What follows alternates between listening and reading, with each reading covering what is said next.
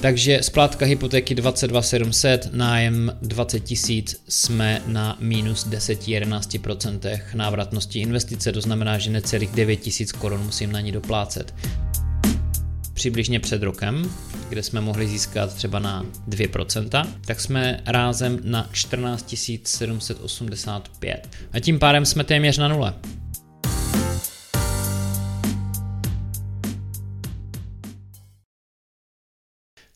Levné peníze tlačí nemovitosti na ceně vzhůru.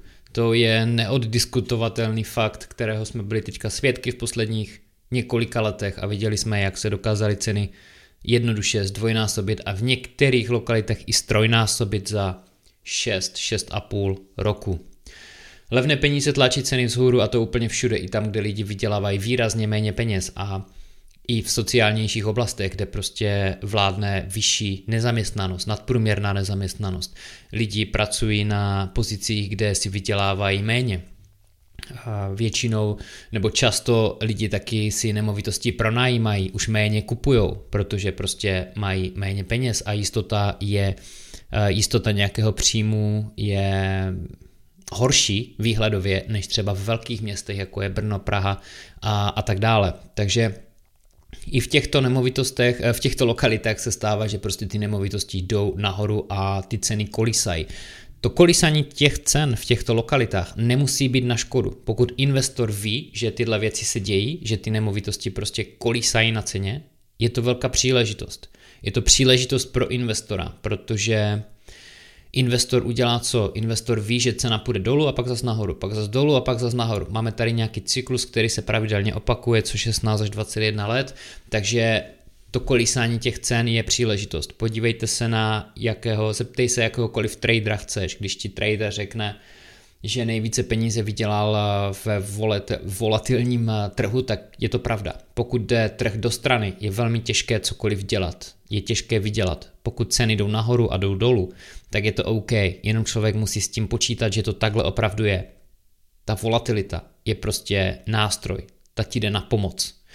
Takže nemusí být nezbytně na škodu, když člověk investuje jinde než v těch největších městech u nás v Česku, a proč? Protože v těch největších městech je nejlepší perspektiva dlouhodobě, nejlepší neza, nejnižší nezaměstnanost, jsou tam vysoké školy, lidi tam chtějí bydlet, je tam příliv obyvatel, má to lepší budoucnost tyto města, chcete-li.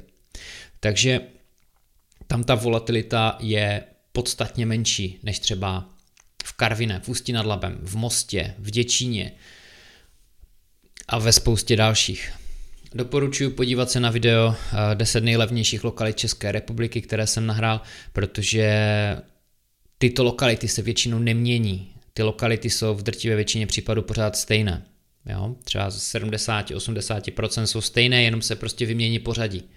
Takže pokud eh, hledáš zrovna volatilitu na trhu, hledáš, kde naskočit v krizi, kde ceny se mohly propadnout třeba i o 50%, nebo se propadnou, tak mrkni na to video a můžeš se třeba svést na tom trhu a cena se může opět strojnásobit během krátké doby. Nepočítám třeba za rok nebo za dva, to je nesmysl, ale třeba během 10-20 let a může narůst daleko rychleji než třeba v té Praze nebo, nebo v tom Brně.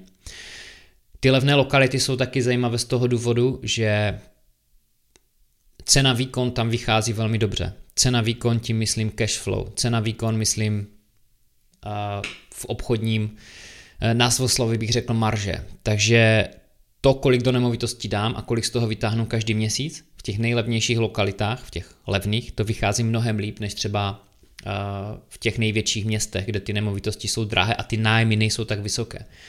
V těchto lokalitách, kde ty nemovitosti jsou levnější, si člověk musí dávat větší bacha prostě. Musí si dávat větší pozor, kde přesně investuje, aby se dokázal dobře svést právě s tím trhem. Tak, levné peníze tlačí ceny vzhůru. Když se podíváme na... Pojďme se na to podívat, ale přímo konkrétně na příkladě. Mám tady S-Reality rozjeté a je tady Homoravský kraj, přímo Brno, dal jsem nemovitosti do 5 milionů. Podívám se na výsledky, co mi tady vychází. 3 plus 1, dokonce za 4 miliony 700, 4 miliony 800 tisíc, takže když si dám do tabulky 5 milionů korun, dám si hypotéku milion mám svůj vlastní, je to 80% LTV, tak mi to vychází splátka hypotéky na 22 700 korun. Jo, 22 700 korun, pokud počítám 30 let, zhruba 5,5% úrok. Předpis záloh, to znamená fond oprav zálohy, vytápění služby. Když dám 6000 korun, pojistku teďka opominu, jenom čistě pro zjednodušení pří, příkladu. Nájem v těchto lokalitách, nájem v těchto lokalitách,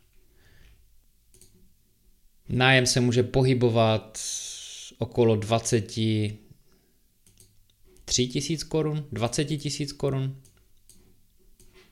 Vyberu 20 tisíc korun. Takže splátka hypotéky 22 700, nájem 20 tisíc, jsme na minus 10-11% návratnosti investice, to znamená, že necelých 9 tisíc korun musím na ní doplácet. Samozřejmě ten předpis záloh je diskutabilní, může být třeba i 8 tisíc, může být i méně. Zůstaneme na 6 a prostě budeme to počítat s touto částkou. Kdybychom se ale podívali na splátku hypotéky přibližně před rokem, kde jsme mohli získat třeba na 2%, tak jsme rázem na 14 785. Já to zaokrouhlím na 14 800 a tím pádem jsme téměř na nule. Stejná nemovitost a jsme na nule. Takže co to znamená? To znamená, že to znamená, že tady jsme o 10% návratnosti investice nám to rozhodilo právě uh, 3,5% bodu o nárůsti na splátce této hypotéky. V minulosti při stejné splátce 22 700 korun jsme mohli dosáhnout na nemovitost o hodnotě 7 milionů 100 tisíc korun, kdybychom měli milion korun na ruce, to vychází přesně 87% eh, LTV, ale tu volbu tady v tabulce teďka nemám, tak dávám 90.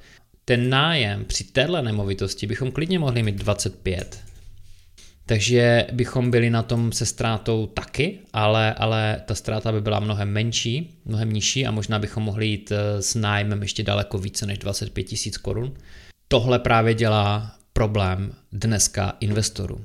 Jo, teď jsme se podívali prostě na Brno, které je z investičního hlediska a z hlediska cash flow prostě není zrovna nejlepší lokalita. Tam to cash flow prostě, jak vidíme tady, nebylo ani před rokem to cash flow v Brně, na to si člověk musí počkat. V Brně člověk, eh, když investuje do nemovitostí, tak buď to bez hypotéky, což znamená, že má nula hypotéku, vemu si nemovitost za 5 milionů korun, nájem 20 tisíc, hypotéka nula, takže tím pádem mám 14 tisíc plus minus ber nebo nech být, prostě do vlastní kapsy. 14 tisíc, to zní jako velké číslo, ale je to 3,3%.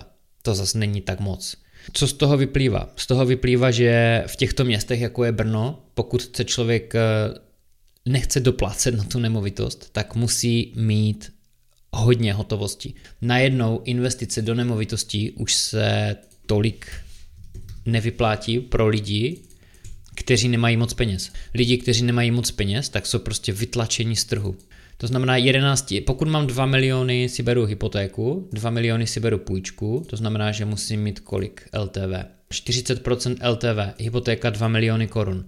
V tuhle chvíli splácím na hypotéce 11 300 ale musím mít prostě 3 miliony korun na ruce, plus třeba nějaké ještě poplatky realice, právní výlohy a tak dále. Jo? Tohle je prostě pro zjednodušení příkladu.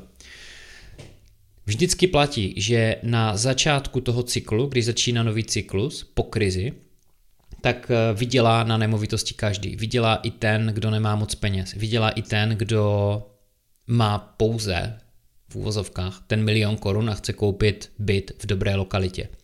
V momentě, kdy ten realitní trh začíná růst a pak ke konci se začíná přehřívat, jak to vždycky bývá, tak čím dále postupuje, tím vytlačuje více z trhu lidí, kteří na to nemají tolik peněz, nejsou tak finančně silní. Buď to spolknete tu hořkou pilulku a budete na nemovitost doplácet, nebo se přesunete do jiné lokality, do levnější lokality, kde to ještě může dávat smysl, nebo budete doplácet na tu nemovitost podstatně méně než třeba v tom Brně, i kdybyste měli dvě ty nemovitosti, a nebo se budete koukat z povzdálí, jenomže riskujete to, že ten realitní trh eh, v těch silných lokalitách prostě nejde dolů o 20%. Na tuto slevu si člověk eh, prostě může čekat celé roky, dekády a prostě se jej nikdy nedočká a ten trh mu navždy uteče.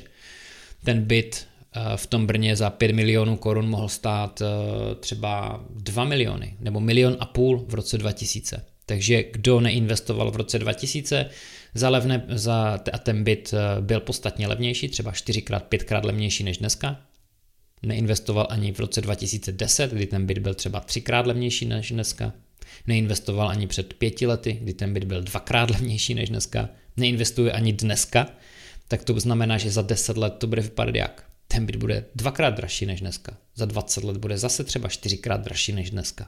Jo? Takže tohle si musí investor uvědomit, že taková je situace, nemovitosti jdou prostě dlouhodobě nahoru na ceně a je nutné se poznést na tu situaci, která je dnes, trošku poodstoupit od toho investičního stolu a podívat se na tu transakci realitní, na, tu, na ten investiční trh více zpozdálí z hlediska třeba 10, 20, 30 letého horizontu. Ten pokles nebo to zastavení toho trhu, které tady máme dneska, nebude hrát prostě žádnou roli.